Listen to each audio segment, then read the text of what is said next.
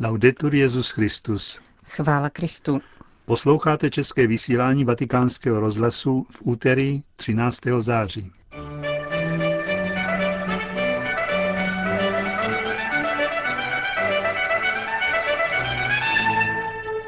V Německu vrcholí přípravy na návštěvu Benedikta XVI.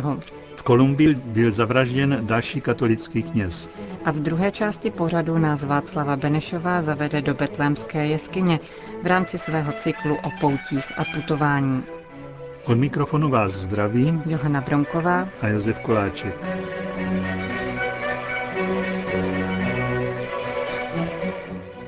Zprávy vatikánského rozhlasu.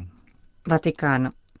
Tiskové středisko svatého stolce oznámilo, že vatikánské památky budou zdarma přístupné v rámci letošních 25. dnů evropského kulturního dědictví. Tato kulturní akce, organizovaná Radou Evropy a Evropskou komisí, probíhá každoročně v září ve více než 50 evropských zemích. V neděli 25. září budou zdarma po celý den otevřena Vatikánská muzea a římské katakomby svatých Kalixta, Sebastiána a Anešky a rovněž Domitily a Priscily. Tématem letošních dnů evropského dědictví je život po životě. Berlín. Olympijský stadion v německém hlavním městě se 22. září zaplní do posledního místa. Jak sdělili pořadatelé papežské návštěvy z berlínské arcidiecéze, mše se svatým otcem se zúčastní 70 tisíc věřících, kteří si objednali bezplatné vstupenky. Arcibiskupství jej nyní rozesílá. Také na Erfurtskou bohoslužbu o dva dny později již nejsou volná místa. Zatímco na nešpory mariánské poutní svatiny Etzelbach u dorínského Eichsfeldu se mohou poutníci ještě dostat – Doposud se sem přihlásilo 60 tisíc věřících. Avšak prostor před poutní kaplí jich může pojmout až 100 tisíc. Očekáván je tu i německý prezident Christian Wulff. Jak sdělil regionální koordinátor Erfurtské diecéze, právě pouť do Etzelbachu. Přitom může mít zvláštní kouzlo, neboť posledních pár kilometrů cesty je nutné ujít pěšky. Papež sem přiletí z Erfurtu vrtulníkem. Celkově se zatím na pět hlavních papežských bohoslužeb přihlásilo zhruba čtvrt milionu lidí, sdělila na tiskové konferenci v Berlíně tři hostitelská biskupství. Podle jejich informací zatím všechny přípravy probíhají podle plánu. Papežova cesta do Německa, jak už je zvykem, vyvolává množství diskusí, zejména v levicových kruzích. Berlínský arcibiskup Rainer Maria Velký se tento pátek sejde se zástupci homosexuálních spolků. Jejich představitelé nového arcibiskupa pozvali krátce po uvedení do úřadu a jsou potěšeni jeho ochotou k rozhovoru. Ten se bude zřejmě týkat i plánovaných protestů v Berlíně, kde jsou ohlášeny na 22. září a má se jich zúčastnit až 20 tisíc homosexuálů.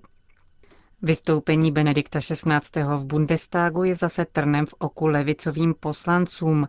Jak ovšem dnes sdělila poslankyně Petra Siteová, levicová frakce se vzdala protestů před plenárním schromážděním.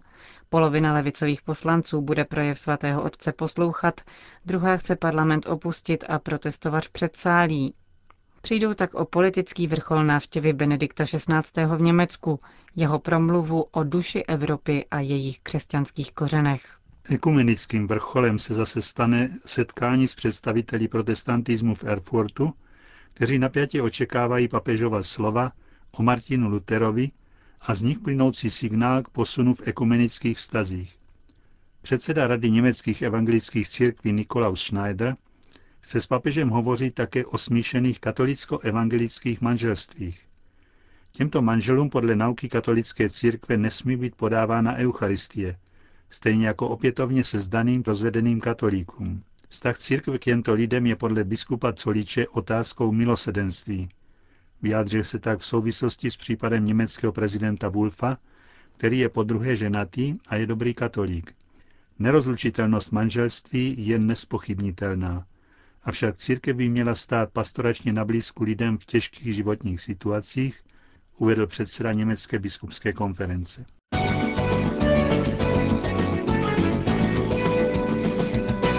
Kolumbie. Jak dnes v raných hodinách potvrdila policie v lokalitě Čoko, která se nachází na hranicích Kolumbie s Panamou, v obci Capurgana byl zavražděn její farář, Gualberto Oviedo Arieta. Tomuto teprve 34-letému katolickému knězi, jenž byl vysvěcen před pouhými dvěma lety, neznámí pachatelé roztříštili lepku a tělo zanechali na faře Capurgana, které je turistickým letoviskem na břehu Karibského moře. Podle úřadů nic nenasvědčovalo násilné loupeži, protože fara zůstala v pořádku a nic z ní nezmizelo. Jedná se již o šestého umučeného katolického duchovního od začátku tohoto roku. Zločin odsoudil biskup diecéze Apartado, který připomněl, že zavražděný kněz byl mladý, nadaný a činný především v profesionální formaci. Podle kolumbijské biskupské konference byly za posledních 25 let v zemi zavražděni dva biskupové, osm řeholníků a řeholnic, tři seminaristé a celkem 79 kněží. Vietnam.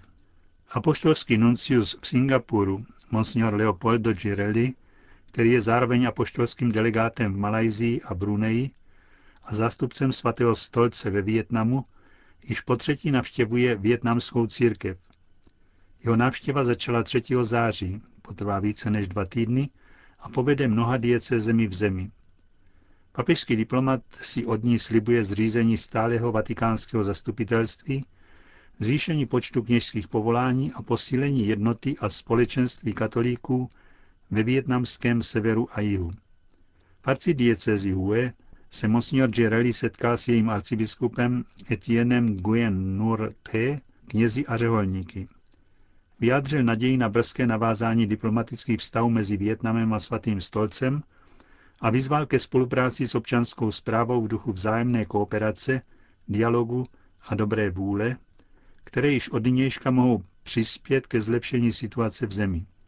Kněze vyzval k bezpodmínečné poslušnosti svým pastýřům a církvi. Konec zpráv.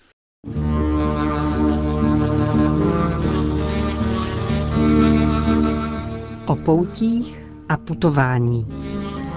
Česká zastavení ve svaté zemi. Milí posluchači, stejně jako před týdnem se i dnes vypravíme do Betléma.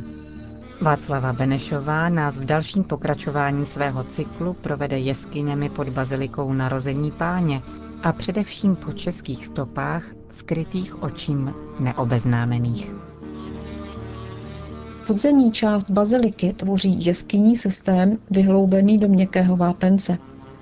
Podle archeologických průzkumů byly prostory využívány od 7. století před Kristem jako obydlí a pohřebiště. Jedná se o systém asi deseti jeskyň, chodeb, oltářů a kaplí. Nejrozsáhlejší je tzv. Velká jeskyně, která slouží zároveň jako křižovatka. Současná podoba jeskyní vděčí přestavbě v 50. letech minulého století.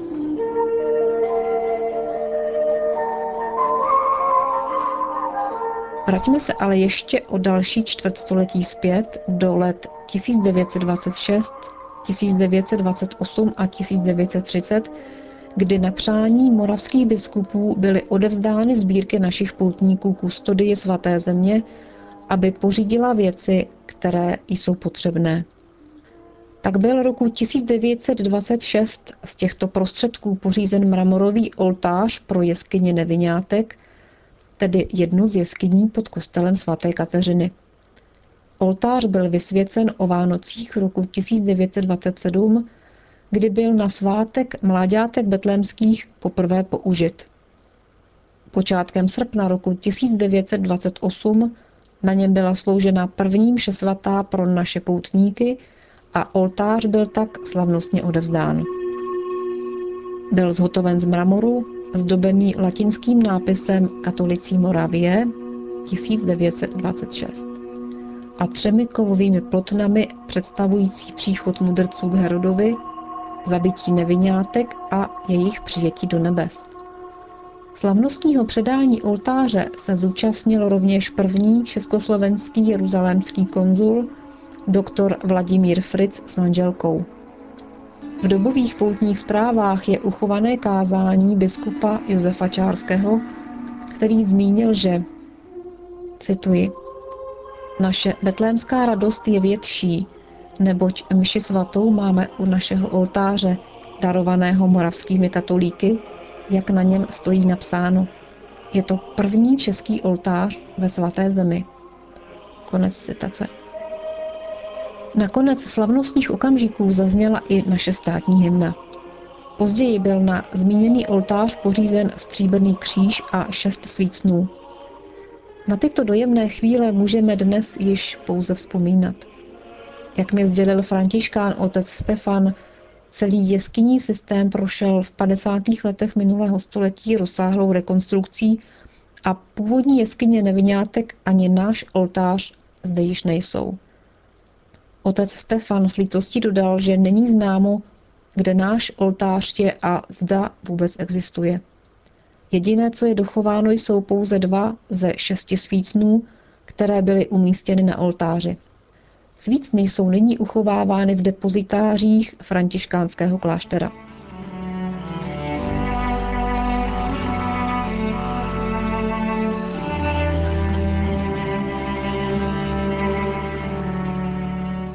Dalším darem našich poutníků byl gobelín, zdobící pontifikální křeslo v kostele svaté Kateřiny. Původní gobelín, darovaný rakouským císařem Františkem Josefem, byl již chatrný a františkáni jej chtěli nahradit novým. Polský františkán a kněz Stanislav Bulik, který vykonával funkci ceremoniáře kustoda svaté země a mimo jiné provázel našeho prezidenta Tomáše Garika Masaryka při jeho návštěvě Palestiny roku 1927, využil této příležitosti a přimluvil se, aby byl nový gobelín darován československými katolíky. Návrh byl přijat. Gobelín byl navržen brněnským profesorem Šeborem a zhotoven v uměleckých dílnách v Jindřichově Hradci. Byl vyroben ze světlé látky a vynikal na něm latinský nápis Vicit Leo de tribu Juda. Zvítězil lev z pokolení Judova. Pod ním byl československý státní znak s letopočtem 1932 jako rokem zhotovení a latinský nápis katolicí Čechoslovákie. Tento gobelín postihl podobný osud jako oltář mláďátek. Není známo, kde nyní je a zda ještě existuje. Posledním darem věnovaným kostelu svaté Kateřiny jsou tři pluviály, které byly pořízeny na žádost kustodie svaté země někdy mezi lety 1928 až 32. Pluviály mají bělozlatou barvu a jsou vyzdobeny motivy květin, klasů, vinné révy a československým státním znakem s českým nápisem Katolíci Československa. Když mě otec Stefan pozval do depozitáře, abych se na pluviály mohla podívat zblízka, tajil se mi dech. Otevřeli jsme velikou skříň a postupně vyndávali první, druhý i třetí pluviál. Rozvěsili jsme je, abych si je mohla zdokumentovat. A já se neubránila dojetí a jeden z nich v blízkosti československého znaku políbila. Teprve potom jsem byla schopná fotografovat. Myslím, že otec Stefan přichystal nejenom mě, ale i všem Čechoslovákům veliké překvapení. Letos si bratři Františkáni na modlitbu prvních nešpor o slavnosti narození Jana Křtitele naše pluviály oblékly. Vážení posluchači, až někde zavítáte na tato místa, ať je vám dnešní zastavení povzbuzením. Od mikrofonu se loučí Václava Benešová.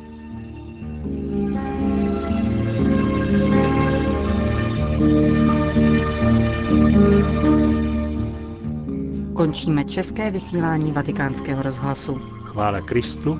Laudetur Jezus Christus. thank you